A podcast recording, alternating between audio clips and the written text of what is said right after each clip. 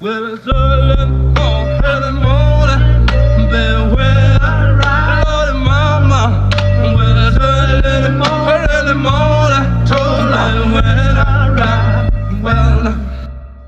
Witamy w kolejnym 22 odcinku podcastu Kompresor. Przed mikrofonami Mateusz Kaczmarczyk. Oraz Patryk Wójcik 22 to jedna z moich ulubionych liczb Wójcik. Ym, rozwiń kolego.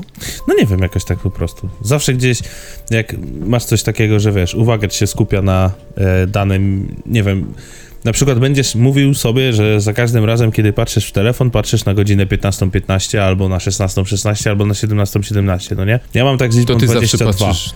Że Aha. wszędzie widzę liczbę 22, nie? I jakoś tak mam, że w sumie to, to tej 22 mnie jakoś ciągnie mój umysł. E, rozumiem. W takim razie e, powiem ci tak, że ja już jestem stary, bo ja nie dosypiam do 22.22, bo już mi się spać chce i no to już ech, nie chcę o tym gadać. Starość jest smutna.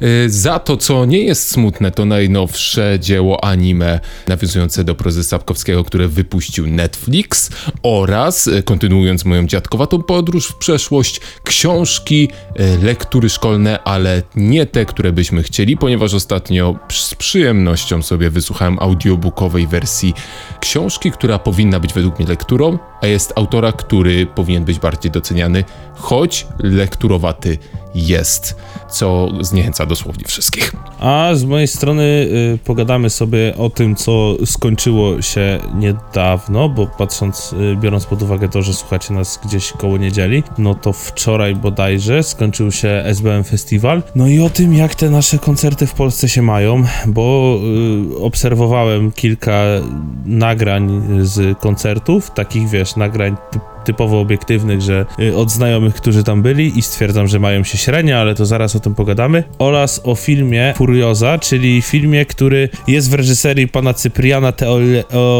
Olen. Olencki, pan Cyprian T. Ale jest w klimacie Pitbulla. No ale to za chwilę, za chwilę sobie o tym pogadamy. E, W takim razie ja zacznę od e, mojej recenzji z anime Wiedźmin z Mora Wilka. Naprawdę E, to będziemy Jest, gadać o anime. e, e, e, o anime robionym przez Amerykanów e, na podstawie polskiej prozy Demet. Nie no, żartuję, mów. mów Stajemy mów. się, no ej, ja uważam i wielu ludzi uważało, że Wiedźmin, w ogóle Wiedźmin jako franczyza jest bardzo mocno japońska. E, Po gościu chodzi z dwoma mieczami, jest mrukiem i e, zabija potwory, a to wszystko to jest, jak obejrzysz sobie cokolwiek, co ma wspólnego, cokolwiek z mieczami, co wyszło z Japonii, to zobaczysz samych Wiedźminów, samotnych Roninów, w ogóle sama instytucja Ronina, czyli rycerza, e, samuraja bez pana, który błąka się i wykonuje różne zlecenia na, za pieniądze najemne, zabij kogoś, pozbądź się kogoś, bo oni dosłownie tak, tak wyglądało ich życie, no to to jest wypisz, wymaluj y, Wiedźmin. Tak. Zaczynając od zalet? Tak.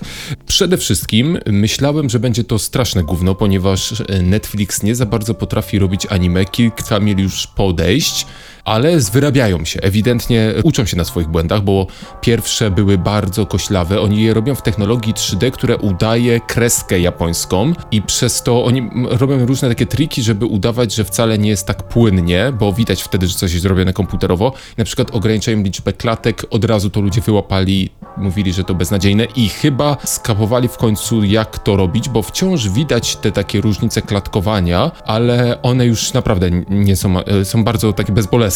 Fajnie zostało zrobione to, że postać y, głównego bohatera nie jest to Geralt, tylko jego. Poczekaj, poczekaj, poczekaj, poczekaj, czekaj, nie Wesemir? przypomnę. Wesemir, tak. Wesemir. E, czyli w, Wesemir po prostu wygląda jak totalny bedes, który jest piękny jak aniołek. No nie, nie jest piękny jak aniołek, jest takim zbu, zbujo przystojny w stylu o, japońskiego zbujo przystojnawości. Jest w wygadany, bardzo dużo gada i to jest fajne, bo gada fajne rzeczy i ta dynamika pomiędzy nim a wszystkimi innymi postaciami jest bardzo płynna i nie jest cringe'owata ani trochę, czego się też bałem. I jest to po prostu bardzo prościutka, fajna, króciutka historia. Film jest, ma godzinę 20 minut bodaj i powiem, że już od dawna nie czułem niedosytu, tak jak czułem niedosyt przy tym filmie. Po skończeniu y, tego filmu poczułem, że chcę obejrzeć drugi odcinek, a potem się zorientowałem, że to nie jest serial tylko wow. film. Nie obraziłbym się, gdyby postanowili pójść z tym dalej i zrobić z tego pełnoprawną serię anime, a sądzę, że tak będzie, ponieważ Netflix wykupił bardzo, bardzo rozległe prawa do y, prozy Sapkowskiego i będzie... W momencie, w którym powiedzieli, że robią anime, to już wiedziałem, że będą doili to jak tylko mogą. Sukces tego, tego filmu pokazał, bo on odniósł sukces.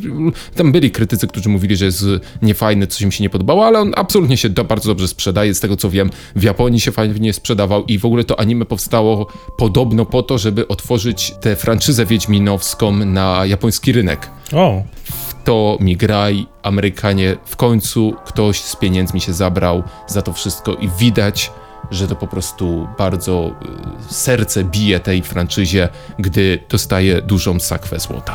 no biorąc pod uwagę to, że y, pierwsza tam wersja Wiedźmina gdzieś, y, pamiętasz, ta chyba filmowa, ta polska wersja, ta gdzie E, były te polsko-serialowa. straszne efekty specjalne. No tak, tak, tak, tej polskiej z okresu 2000 chyba 2000-2001. No generalnie było bardzo słabo. no. Tak, no tam było okropnie. To biorąc pod uwagę tą wersję, to uważam, że anime jest całkiem niezłym wyjściem, bo w anime jesteś w stanie jakby zgrabnie dobrać te wszystkie rzeczy, których nie pokażesz w prawdziwym życiu w filmie. Te wszystkie efekty Mhm. latającego ziomka, czy tam jakichś potworów, czy skakania między domami, no to jaki by to nie był kaskader, ile by na to nie poszło pieniędzy, to i tak animacja to pokaże lepiej, bo po prostu pokaże to tak, jak chce twórca tej animacji. Dokładnie, w dodatku anime przyzwyczaiło nas do krwi, a Wiedźmin jest krwawy, powinien Bardzo. być krwawy i jest bardzo krwawy od samego początku. Ręce odpadają, głowy się dekapitują. Upadają, Jest, wszystko jest super. jest super, jest super i, i o to mi chodzi. E, No, powiedz mi w takim razie, co tam u ciebie? A u mnie jest tak, że zacznę sobie od takiego tematu trochę muzycznego. Mówiąc o temacie muzycznym, chciałbym poruszyć to, czy byłeś kiedykolwiek na polskim koncercie rapowym? Byłem kiedyś na bodaj na. Nie na Pei, nie, nie, nie, nie, nie. Byłem chyba na WYP3, jak byli jeszcze bardzo, bardzo tacy. Nie, no już oni już byli rozpoznawalni, ale jeszcze byli bardziej rozpoznawalni w Kielcach niż gdziekolwiek indziej. I to było lata temu i na, na pewno się zmieniło milion rzeczy od tamtej pory. E, a jak wspominasz ten koncert? Wspominam tak, że był nastrój takiego uczestnictwa w czymś świeżym, w czymś nowym. E, To był klub, było mnóstwo ludzi, było mnóstwo ziomeczków. Pierwszy raz w swoim życiu poczułem, jak pachnie marihuanę w powietrzu. Było oczywiście bardzo dużo dresiarstwa. To tak jak w, na koncertach metalowych było mnóstwo glebiarzy i szogunów, tak, na WYP3 było mnóstwo dresiarzy i było mnóstwo najebanych świniarzy, którzy chodzili i potykali się o własne nogi i o wszystkich innych, ale y, było też dużo nawoływania. Tak jakby ja po prostu czułem się głupio, bo nie znałem żadnego tekstu, a oni wszyscy po prostu, nawet członkowie tej grupy nie musieli y, tych tekstów w ogóle rapować, bo publiczność kończyła każdą, z, każdą linijkę. Tymczasem wczoraj miałem znajomych, którzy są strasznie zajawieni y, całą twórczością SBM i byli wczoraj na właśnie tym festiwalu. SBM Festival to taki jest coroczny festiwal tego labelu, gdzie się zbierają artyści, nie tylko oczywiście z SBM-u. W zasadzie to taka śmietanka, jeżeli chodzi o rap w Polsce, można to śmiało y, tak nazwać. Najbardziej rozpoznawalny label w, w Polsce, chyba. Tak, nie, no to jest najbardziej rozpoznawalny label w Polsce, no i wyobraź sobie, że wszystko spoko, wszystko fajnie, y, moi znajomi wielcy fani tego labelu i nagle przez telefon słyszę stary, 6 na 10. Ja mam takie 6 na 10? Przecież tam całkiem dużo Ale to- przyjemnych artystów. Jak 6 Ale na tam 10? złoto, tam diamundy. Wiesz, dostaję następną informację, że no, o 17.30 wchodzi GM2L, nie? Czyli tam Malik i reszta. No i grają, grają i nagle się okazuje, że wcale tak koncertowo nie jest okej z tym Malikiem. Z tego, co oni mówią. To jest cały czas obiektyw, y, znaczy subiektywna y, opinia ziomeczków, którzy tam byli. O, nie obrażajcie się, ja teraz tylko jakby cytuję to, co mówili. Mata wyszedł pod wpływem alkoholu. Wysłali mi filmik. Znaczy to, że wyszedł pod wpływem alkoholu, to jakby mam to gdzieś, bo mm, nieważne Póki dostarczasz, to dostarczasz. ale on już tak średnio dostarczał z tego, co widziałem na tym filmiku, bo był już tak pijany, że chyba gubił się gdzieś tam w rytmice całego nawijania. Publiczność, no tak bardziej patrzyła niż, niż użyła tym koncertem. I miałem takie, kurwa, co jest? Gwiazdą taką niespodzianką był Quebo na Fide, No i właśnie ten Quebo mi pokazał, co ja takiego widziałem zawsze w polskich koncertach. No bo ja nie jestem ogólnie koncertowym typem, dlatego cię spytałem o to, czy byłeś na koncertowym, na koncercie jakimś rapowym, dlatego że ja byłem mniej więcej na tyle samej ilości koncertów rapowych, co ty. Ja wolę muzyki rapowej słuchać sobie samemu ze sobą na dobrym nagłośnieniu gdzieś w domu, ewentualnie pobujać się gdzieś na domówce do fajnych utworów muzycznych z Nowego Jorku lub z Chicago. Z samych koncertów jakoś tak niekoniecznie lubię sobie korzystać, ale uświadomiłem sobie właśnie o tym po tym Quebo na feedzie, że zazwyczaj koncerty, które oglądam, widzę ze sceny. No bo skoro raperzy udostępniają u siebie na relacjach, no to automatycznie jakiś DJ czy jakiś hype man nagrywa to swoim telefonem. No i z tej sceny to wygląda tak, że pierwsze kilka rzędów zazwyczaj się zajebiście bawi. A jeżeli się już to ogląda z relacji gdzieś z tyłów, to wcale już tak zajebiście nie jest. I miałem takie, kuźwa, w sumie to czemu tak jest? Przecież to jest jakby topka polskiej rap sceny. Dlatego, że zacytuję tutaj chyba taki bardzo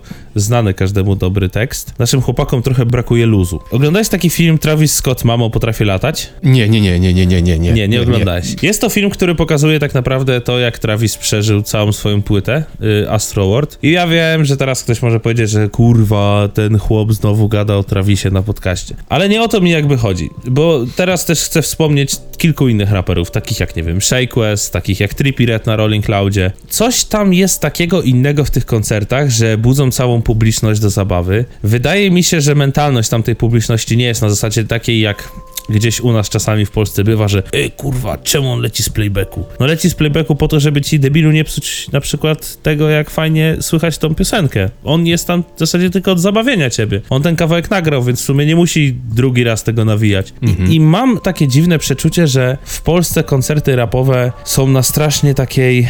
Przychodzę odjebać swoją robotę i wychodzę. I To to, jest mega przykre Wyczuć. bo y, naprawdę naoglądałem się, nie bywałem, ale naoglądałem się wiele koncertów, czy to dukających migosów, y, którzy robią tylko walk it like a talk it, ale dobra, oni to robią to walk it like a talk it, do tego są efekty i cała publiczność, która to śpiewa, po prostu. Zaskoczony byłem sam, samym tym, że wiesz, ja nie, nie, nie mogę oceniać całokształtu SBM Festiwalu, no bo mnie tam nie było, ale jakby oceniam ten jakość polskich koncertów oczyma ludzi, którzy tam byli i którzy są fanami SBM-u, że w zasadzie to było kurwa średnio. I Więc mówimy tu o os- osobach, które powinny być oczarowane i mieć różowe okulary na nosie przez cały czas. I teraz powiedz mi, co jest nie tak z tymi polskimi koncertami? Może to nie chodzi tylko o luz, ale wydaje mi się, że o to chodzi. I, I wydaje mi się, że właśnie chodzi o to, żeby nie podchodzić do swojej muzyki jako, że przychodzę, odjebałem, wychodzę. Jak ty to, jest, widzisz? e, Ja, e, moja amatorska ocena e, rynku muzycznego w Polsce jest taka, że to tak się dzieje, jak się dw- s- taka sprzężenie zwrotne zrobi dwóch wrażliwości. Jedną wrażliwością jest e, ciągły ból dupy o to, że nie jesteśmy tak bardzo jak Amerykanie są bardzo we wszystkim, bez nawet e, kontekstu, żeby się uspokoić, bo nie jesteśmy tak dużym krajem i że nie będziemy nigdy aż tak sławni, nigdy nie będziemy mieli szans, nas, nasz język jest trudny, nikt go nie zna i nikt nie będzie miał ochoty się go uczyć. W związku z tym wszyscy się uspokójmy i cieszmy się tym, że mamy te kilkanaście dużych, fajnych scen i że Rojek może sobie do ustanej śmierci jeździć pomiędzy czterema obiektami, fantastycznie robić swoją karierę i być uznanym, prawdziwym artystą polskim. A drugą wrażliwością jest y, absolutne zatopienie się e, w kapitalistycznej naturze hip-hopu i rapu, e, pogoni za pieniędzmi. Odnoszę wrażenie, że to pokolenie raperów, które się teraz urodziło i tworzy, to jest pokolenie ludzi, którzy zbyt poważnie potraktowali teksty o dolarsach poprzedniego pokolenia, gdzie oni śpiewali, rapowali o tym, że mają majbachy, że mają pieniądze, że mają dupeczki, że mają wille i że wszystkie białasy mogą ich pocałować w ich czarne dupsko, tylko że oni sami często powtarzali, że to jest pewna narracja, to jest pewne przesadzenie, to jest pewien pomysł i pewien wizerunek, ale jednak do niektórych osób trafiło to dosłownie i mamy pokolenie ludzi, którzy na przykład młodych ludzi, którzy przychodzą na nielegalu pod galerię handlową w, o trzeciej w nocy i porównują swoje ciuchy Bejba i Supreme i kto ma droższe y, buty Balenciagi oraz y, nerkę z Louis Vuitton. No tak. I wiem o co I ci to, chodzi. te dwie rzeczy się złożyły do kupy i nagle się okazało, że muzyka to jest ciężki biznes, to jest wiele godzin pracy, to jest wiele godzin rygoru i wyrzeczeń, a przede wszystkim po prostu kariera, którą, w którą albo wchodzisz na pełną kurwę, godząc się z tym, że jeśli to się uda, to już nigdy w życiu nie będziesz mógł wyjść do sklepu po bułki, albo będziesz pośmiewiskiem. No dobra, okej, ja wszystko rozumiem, tylko że chodzi mi o to takie, wiesz, podejście. Właśnie chciałbym od polskich raperów, żeby czuli się wysoko, że mieli mindsety jak właśnie taki Travis czy tacy Migosi, nie? Platyny robią złoto, więc no kurwa, liczcie się ze mną, bo ja jestem najważniejszy, rozumiesz o co mi chodzi? Bo jakby. To nie jest może tak, że y, człowiek może wyjść z osiedla, a osiedla nie wyjdzie z człowieka? Ale to w Stanach też tak działa. Okej, ja to wszystko rozumiem, tylko że boję się stwierdzić to, co chcę powiedzieć. Właśnie, ale boję się trochę tego powiedzieć, wiesz, bo czuję, że mogę Nie urazić trochę się. ludzi i, i nie, chcę, nie chcę być aż taki, ale no dobra, uznajmy, że to jest moja opinia i nikt się z nią nie musi za bardzo liczyć, więc powiem to. Boję się, że w Polsce mamy nie raperów, a pracowników. Mhm. No, Nie wszyscy, ale wydaje mi się, że w Polsce duża część. Nie będę rzucał nazwiskami, bo nie chcę, bo nazwiska też zależą od tego, kto czego słucha, no nie? Duża część raperów w Polsce wydaje mi się, że podchodzi do rapu jako czysto do biznesu, bo nawet jeżeli masz w Stanach gościa, który zarabia miliony na, na rapie, no nie? I nie jest jakimś takim stereotypowym gościem, który rzeczywiście się flexuje tylko tymi pieniędzmi, no to jego muzyka zazwyczaj brzmi zajebiście i słychać, że jest tam włożone masa pracy, żeby ten kawałek brzmiał tak, że odsłuchasz go, kurwa, 200 milionów razy. Rozumiesz, o co chodzi? tak, dzisiaj rano nawet o tym myślałem, jaka jest wyższość popu nad muzyką ambitną. Po prostu jakość. Po prostu jakość, dokładnie. No, aż sprawdzę dokładnie, czy o to mi chodzi, o którym mówię kawałku. Tak, no, jakby masz Future, jest taki raper. Future, nie? No, no. Jest też taki raper Drake, Drake, Drake, No, czyli Drake, jest tak- jest też taki Drake. No i patrz, i oni są takimi gośćmi, którzy mają, wiesz, w kurwę siana, no Drake nagrał kawałek Started from the, from, from the bottom, now I'm here, no nie? Już pomijam to, czy to jest prawda, czy nie, ale chodzi mi o to, że on w tym kawałku pokazuje, że zobacz, ja jestem teraz tutaj, zobacz, że mam kurwa kwitu, kumasz? I pomimo tego, że on ma tego kwitu w chuj, to kawałek właśnie Future Life is Good z Drake'iem jest na tyle słuchalny, że w tym momencie ma miliard 900 milionów wyświetleń. Ja wiem, że to jest dużo większy rynek niż Polska. Ja to wszystko kurwa rozumiem, ale boję się, że tam raperzy są na 100% raperami. A w Polsce to tak boję się, że tak ci, ci raperzy tak nie żyją do końca tym światem rapowym.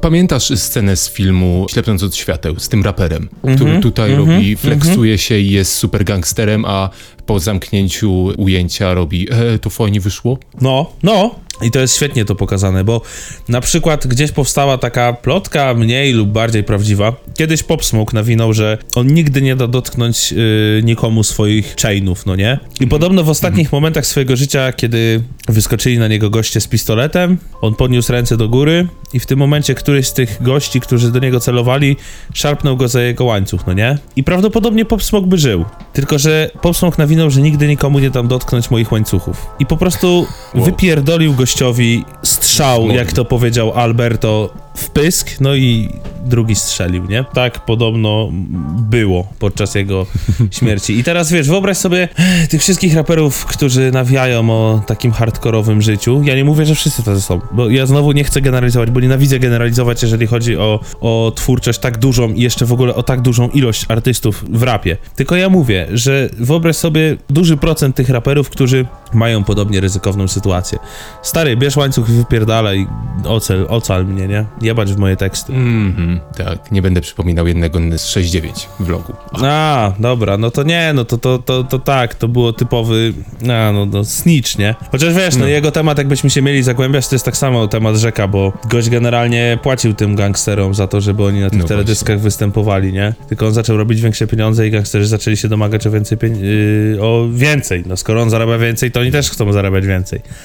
Kurwa, biznes jest biznes. No i się zaczęło Konkluzja? trochę pieprzyć. Konkluzja jest taka, że uczęszczajcie na koncerty. Wydaje mi się też, że pokazujcie tym raperom, że jesteście tymi lead crowds, jak to się pisze. Yy, Czasami na YouTubie są takie kompilacje. Bo też wydaje mi się właśnie jeszcze tak y, kończąc, że dużą, duży procent tego, jak jest koncert i jak się raper na nim czuje, znaczy to jest chyba raczej pewne, co powiem, daje to, jak Odzew Jakie ma... publiczności. Tak, tak, no bo jeżeli wam się podoba kawałek, to żeby wam się w głowie nie ujebało, że no a co powie ten, co siedzi koło mnie, czy tam stoi, znaczy co siedzi, ten, co stoi koło mnie na koncercie. No kurwa nic nie powie, jak zaczniecie zabawę, to się wszyscy zaczną bawić i tyle.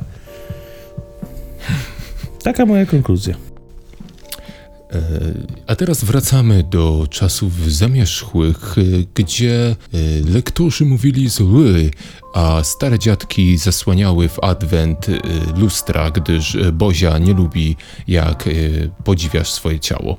Mianowicie dostałem od koleżanki Empik Go, czyli tę platformę e-bookowo-audiobookową dostęp. No, przejrzałem to wszystko i w pewnym momencie trafiłem na lektury, a raczej książki autorów lekturowych. Pamiętam, że kiedyś dawno, dawno temu czytałem Lalkę, ona jest taka teraz lubiana. Lalka, Lalka to jest niby taka książka, którą y, rozumie się dopiero jak jest się dorosłym, z czym się absolutnie zgadzam, ale przesłuchałem pierwszą godzinę i się znudziłem, nie?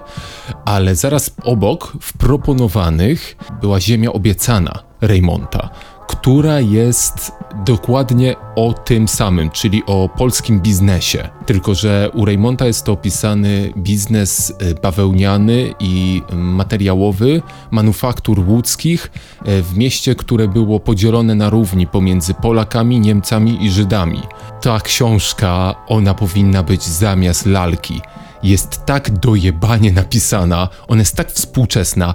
Zaczyna się w ogóle tekstem o przekręcie ubezpieczeniowym na podpalenie własnej fabryki, żeby wyhaczyć hajs od ubezpieczyciela i za te pieniądze wybudować sobie drugą fabrykę, bo tamta przestała być opłacalna, więc po chuj ciągnąć biznes, lepiej pójść w coś innego. Książka jest mięsista, jest przepełniona dojebanymi tekstami i zajebistą dynamiką pomiędzy bardzo współcześnie czadowymi bohaterami. Dynamika jest głównie pomiędzy trzema kolegami. Jednym Polakiem, jednym Niemcem i jednym Żydem, którzy razem, pomimo tego, że nie mają żadnych pieniędzy, chcą wybudować wielką fabrykę, bo dostali ziemię, na której będą mogli to zrobić. I cała książka obraca się wokół tego. Wiesz, jak jest z lekturami. Lektury szkolne tak, tak naprawdę wcale nie odzwierciedlają tego, czy książka jest dobra, czy niedobra, tylko dawno temu ktoś sobie wymyślił, że dzieci, bez względu na to, czy są dojrzałe do danej książki, czy nie, trzeba zaznajomić z, takimi, z, takim, z takim kwiatem polskiej literatury. I to są nobliści oczywiście. No więc bierze się Orzeszkową i bierze się tego Prusa i tego Sienkiewicza, bo oni wszyscy dostali Noble i, i da, daje się też Reymonta, tylko niepotrzebnie daje się Reymonta, który dostał Nobla za chłopów, bo chłopi są długą i trudną książką i nie każdemu się spodoba, ale powinni wywalić lalkę i wziąć ziemię obiecaną. Jak ktoś w swoim życiu lekturowym przeczytał tylko zbrodnię i karę, co jest bardzo częstą tendencją, że ludzie czytali tylko zbrodnię i karę, bo zbrodnia i karę jest absolutnie fenomenalnym kryminałem. Ziemia obiecana równie mocno wam się spodoba. Jest czadową książką. Wiesz, że ostatnio rozkminiałem, czy nie przeczytać sobie jakieś lektury, kiedy ich wtedy nie czytałem, bo no nie oszukujmy się, byłem tym typem, który nie czyta lektur, ale... Tak jak każdy. No właśnie, więc ja ostatnio sobie rozkminiłem, mówię, kurwa, może by teraz na starość jakąś sobie lekturę przeczytać? A w co szedłeś? A nie wiem, no tak jakoś... Nie wiem, może coś gdzieś od początku aż do samego końca. Znaczy, nie mówię o jakimś Kubusiu Puchatku czy coś, tylko... Jedziesz szkapa. tylko wiesz, no jakieś już takie, no nie wiem, Od dziady. razu powiem. Nie, nie jedź w dziady, nie jedź w martyrologię i nie jedź w e, książki, które zapamiętałeś ze szkoły, że mają bardzo duże znaczenie dla polskości bo to jest bardzo często, to wcale nie są dobre książki. Powiem wprost, to bardzo, bardzo często są książki, wiem dlaczego były pisane i one są pisane propagandowo, tylko propagandowo w stronę Polski, byliśmy pod zaborami, la la la la la la la. E, czytasz to dzisiaj i słyszysz po prostu głos autora książki w swojej głowie przez cały czas. Ty rozumiesz tę metaforę, to jest metafora na temat aktualnego, tak, wiem, wiem, dzięki Mickiewicz, wiem. Wow, serio, dzięki. Nie wiedziałem, że jesteś, kurwa, na, na wygnaniu. Prócz zbrodni i kary, to jaką byś jeszcze książkę polecił? Z lektur, które są lekturami, A? kurde, Mały Książę jest spoko. Polecam bardzo, choć się w, w internet z niego śmieje, ale Paulo Coelho i y, Alchemik. Lekka, króciutka, fantastyczny przykład realizmu magicznego. Czyta się po prostu jednym wdechem. Y, I polecam też y, Hobbita nie. Hobbita nie. Hobbit jest zbyt dziecinny, a w tym samym czasie jest według mnie. To jest niezła książka, ale nie jest wcale aż tak dobra. Tę Ziemię obiecaną bym ci naprawdę polecił. Wiecie co, jak macie czas i cierpliwość i e, chcecie się podzielić swoją ulubioną książką, lekturą, no to też napiszcie, bo może warto wrócić, ale tylko do tych fajnych. Tak, piszcie w komentarzu. Y, Zapraszamy tam niżej do komentarzy. Kto chce, to niech pisze. No tak, a jak ktoś słucha nas na Spotify, to od razu mówię, że e, na YouTubie też mamy te same kanały, więc... e, I jesteśmy też na fejsie i na Instagramie. Jakbyście coś chcieli nam napisać, to znajdziecie. Jakby chciał, był potrzebny był adres, to tak samo podam Mateusza. Niech mu przychodzą listy. domowy. Stacjonarny telefon też gdzieś komuś podam kiedyś, jak chcecie. Także Mamo, co? Mamo, nie odbieraj. To co, to już koniec, tak? Książka i ten. I... A ty jeszcze coś miałeś? No, ja miałem Furiozę. Kojarzysz No to ten film?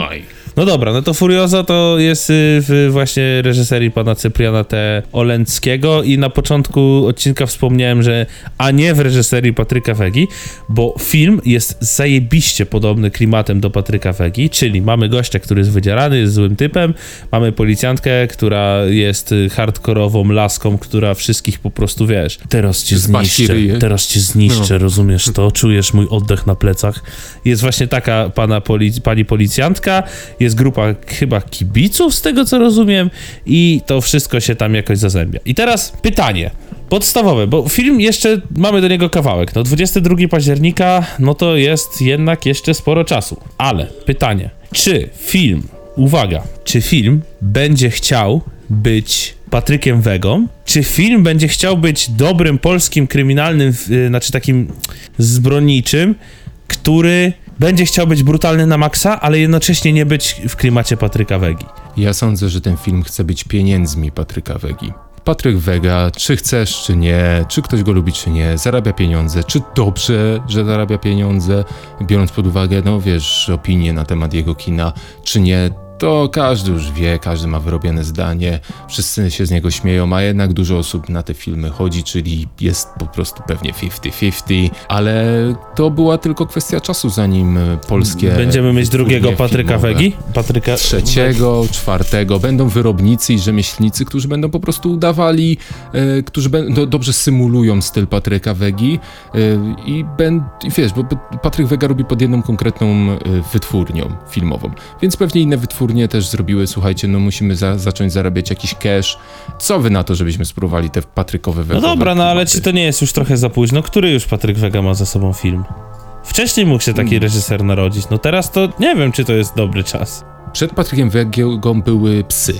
I pamiętasz, jak po psach Ale psy były jakościowe. filmów? Psy były... Ale wie, to w ogóle jakość nie ma tu nic do znaczenia. Chodzą się tylko o pieniądze. Gdyby, gdyby w, zauważ, że raz na ruski rok wychodzi film ambitny, który zarabia pieniądze, który okazuje się być wielkim sukcesem, e, albo film po prostu, na przykład Quentin Tarantino, prawda? Quentin Tarantino był takim artystycznym, ale trochę z ulicy. No ale wiesz, ograniczmy się było, do polskiego kina. No dobra, to ograniczmy się do polskiego kina, rzeczywiście. Poleciałem za daleko. Pan, pan Olencki, który jest reżyserem Furiozy, wcześniej zrobił film Polandia i film Niepal. Y, filmu Niepal nie kojarzę, 2003 rok, nawet nie wiem o czym to jest. A film Poland ja skądś kojarzę. O kurwa. 4,4 oceny na Filmwebie. No to widzimy, że to jest odpowiednia osoba na odpowiednim stanowisku, no co tu du- dużo mówić. Ale właśnie ja bym chciał, żeby był taki film agresywny, gangsterski w polskim kinie, w którym lecą wypierdalać, wiesz, i jest to pokazane wszystko, ale żeby właśnie nie był tym kinem Patryka Wegi. Jakby ja nie mam nic do tego kina, po prostu nie jestem jego fanem. E, nikt nie jest jego fanem. Wszyscy Nie, są. na te... Chyba są. Są?